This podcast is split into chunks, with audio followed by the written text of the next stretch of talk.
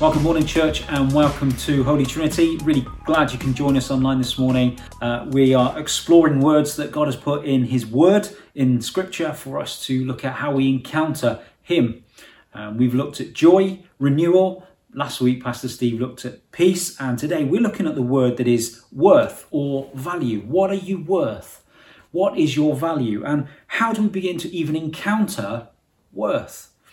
I don't know about how you measure worth and value, but I'm pretty sure that uh, at some point you will look at a person or maybe look at yourself in the mirror and you will make a judgment call. You will put value and worth on either yourself or another person because that's how we are. You see, worth and value, um, like many things in the world, has been taken by man and skewed. Uh, and they've been twisted out of proportion um, of what God originally put in place our view of value and worth is ingrained in us from a very young age, and uh, it's, it, can change and adapt as we grow in the situations we're in and how we think and feel. Um, I don't know about you, but uh, when I was at school, I used to hate the fact that value uh, and worth used to come from things we used to wear, and I, I used to hate it that I never had Nike trainers, and all my friends did, and I used to have to put with Hi-Tec. You remember those? Um, or as I got older, you have you had to have a label on your clothes, Levi jeans or or whatever it was, a branding upon them to have worth and value. Even now, I suppose I struggle with that perception that if I don't have certain things or if I, I don't have uh, certain certain things in my life that, that I will be valued less by people.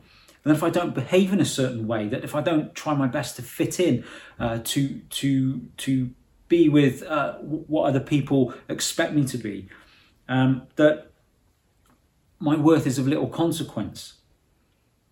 But I find it remarkable over these last few weeks as, as I've explored this um, that once again God has challenged me as I've, I've looked at this worth and value. He's challenged my perception of um, myself. It's not rooted from me. It's not rooted from maybe what you guys say or what anyone says out in the world, but it all stems from God my value or my worth come from Him.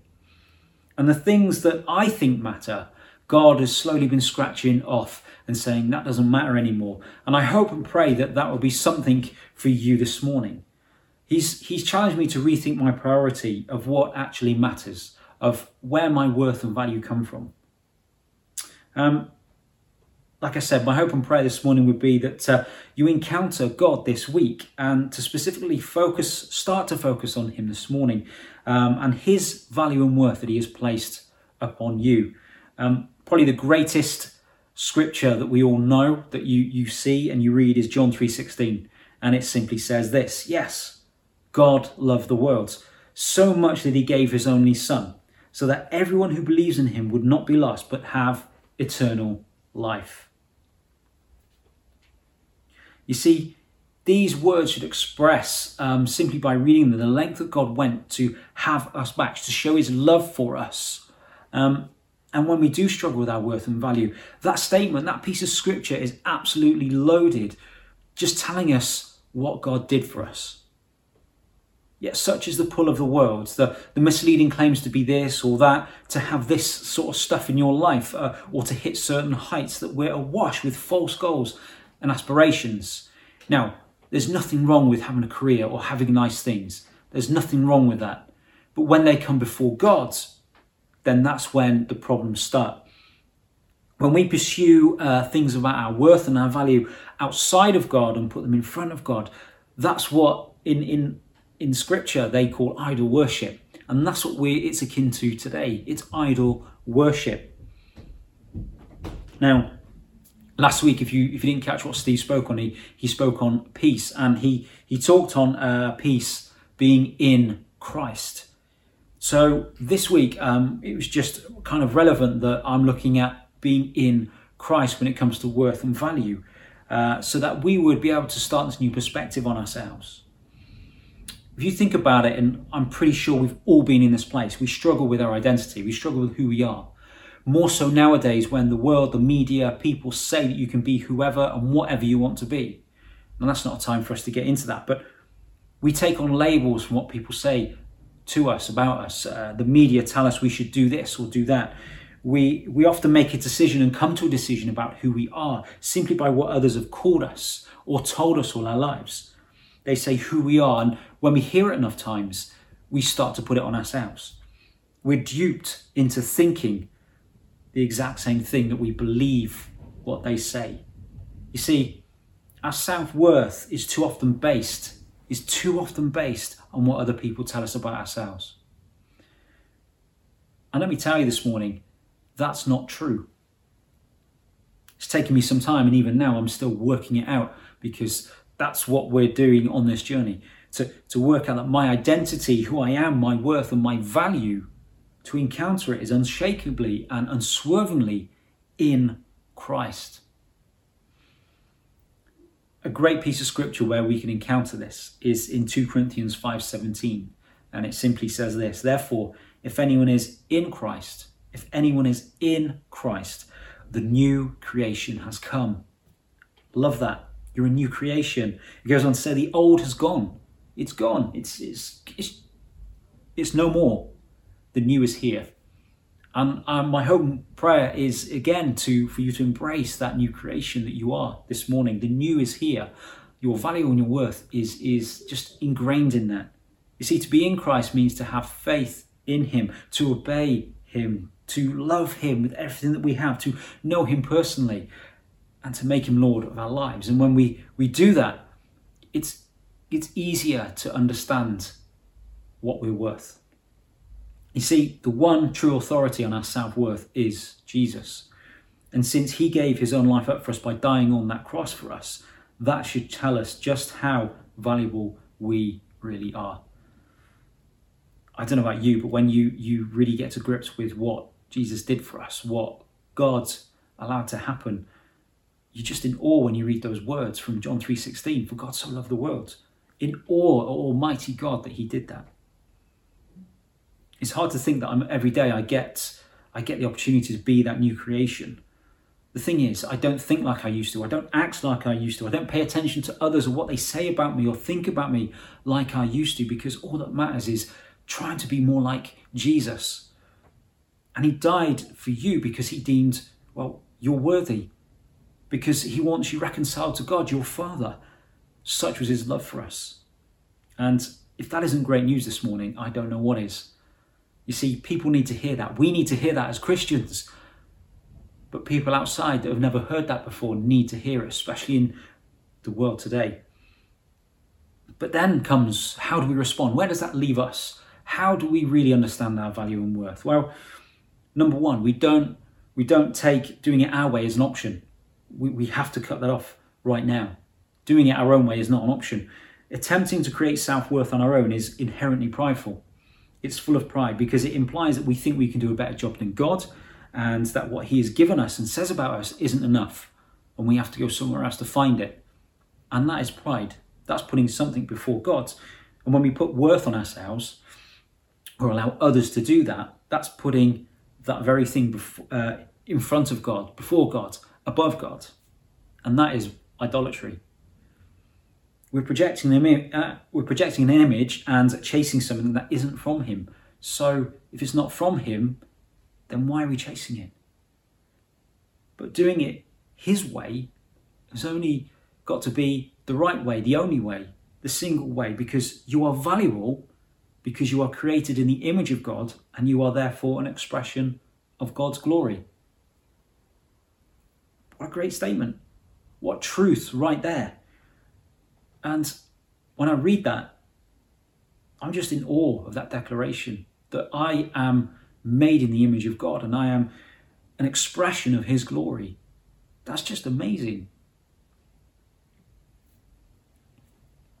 There's a great story that I've just been reading recently from the Gospel of John, and it's the story of Lazarus uh, being raised to life after being dead for four days.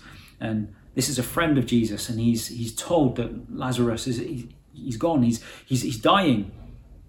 Now I don't know about you. If someone come to you and said your friend was dying, you want to get to them as quick as possible to get to get by their bedside and just see see what you can do, if anything. But Jesus left it two days. He didn't go straight away. He left it two days, and we find out that Lazarus has died by the time Jesus has got there. And the account goes like this: that, that Jesus used it as a point to make that he had power over death in that moment. That Jesus, when he got there, he simply uttered a few words. And he says this three words Lazarus, come out. That's all that was needed to give life back to a dead body. You see, in Ephesians 2, we're told that we were dead in our sins, yet now because of Jesus, we're alive with him. We were dead, but now we're alive with Jesus. Lazarus, come out. Uh, Jesus has accomplished something that no one else could for us. Not friends, not family, not the government, not, not anyone. That we are now called children of God, that we have an inheritance of biblical proportions. Literally, we're told what, we're, what we can look forward to. You see, at the end of this encounter, uh, that, that Jesus was, was there to make this point. Lazarus does indeed rise from the dead and he stumbles out of this grave. You know, Jesus just been told that, that oh, he's been in there four days, Jesus. He's rotting, he's, he's going to start stinking. But out wanders Lazarus, stumbles out of the grave, alive and well. And this next part is what really got me and what, what really struck me. I've just felt the Holy Spirit was saying to me, this is what some of us need to hear today. He says this Take off the grave clothes and let him go. When I read this account, I, I'm just reminded that when we were dead in our sins, when we were dead in our transgressions, it was like wearing grave clothes, that we had them on, our, our fates were already sealed, that um, our future was set before us, that there was no hope, no nothing, because we had these grave clothes on. But then Jesus steps in. We have the opportunity to take off these grave clothes that are holding us back and be released from the bonds of death because Jesus has put a worth and a value on us because that's what he did. When we really and truly encounter Jesus, when we take hold of our true and heavenly worth, we can start to glimpse our real value according to God because of what Jesus did. And I just really believe that this morning some of us need to hear that. Take off your grave clothes. This is how we respond this morning. This is what we do. We encounter afresh our value and worth given to us by God we come out of the grave, we take off the grave clothes, and we allow ourselves to be free. Jesus said, Let him go. Today, he is letting us go. He is letting us be free from those things that hold us back. If the world tells us we're this, that we're that, but actually it's only God that matters. You see, Jesus defeated death, and he says to, to us now, We're free. We are free. The grave cannot hold us, death cannot um, have any power over you. You're free to go.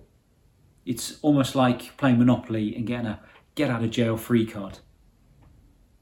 I really encourage you. There's a song I've been listening to, Graves into Gardens, and it talks about um, uh, just God being the only one that can that, that, can change us into something. Graves into Gardens. Uh, and I encourage you to to take time out after this to just find it on YouTube, find it on your playlist, and just have a listen to it and really just try and encounter the Holy Spirit through it to be reminded of your value and worth. You see, the thing about God is the one thing that no one else can do, and what Jesus has done is, is turn things around for you. He turns death to life. So I really encourage you to really encounter your worth this morning of what God has put on you as we enter this, maybe last song of worship that's coming up, I encourage you just to take a really, really good posture of freedom, of, of worship, of, of just giving thanks, of, of being um, deemed something that is just got uh, no price tag on because you are absolutely priceless. That you would know God's acceptance of you. Let me read that statement out again just as I close. You are valuable because you are created in the image of God and you are therefore an expression of God's glory.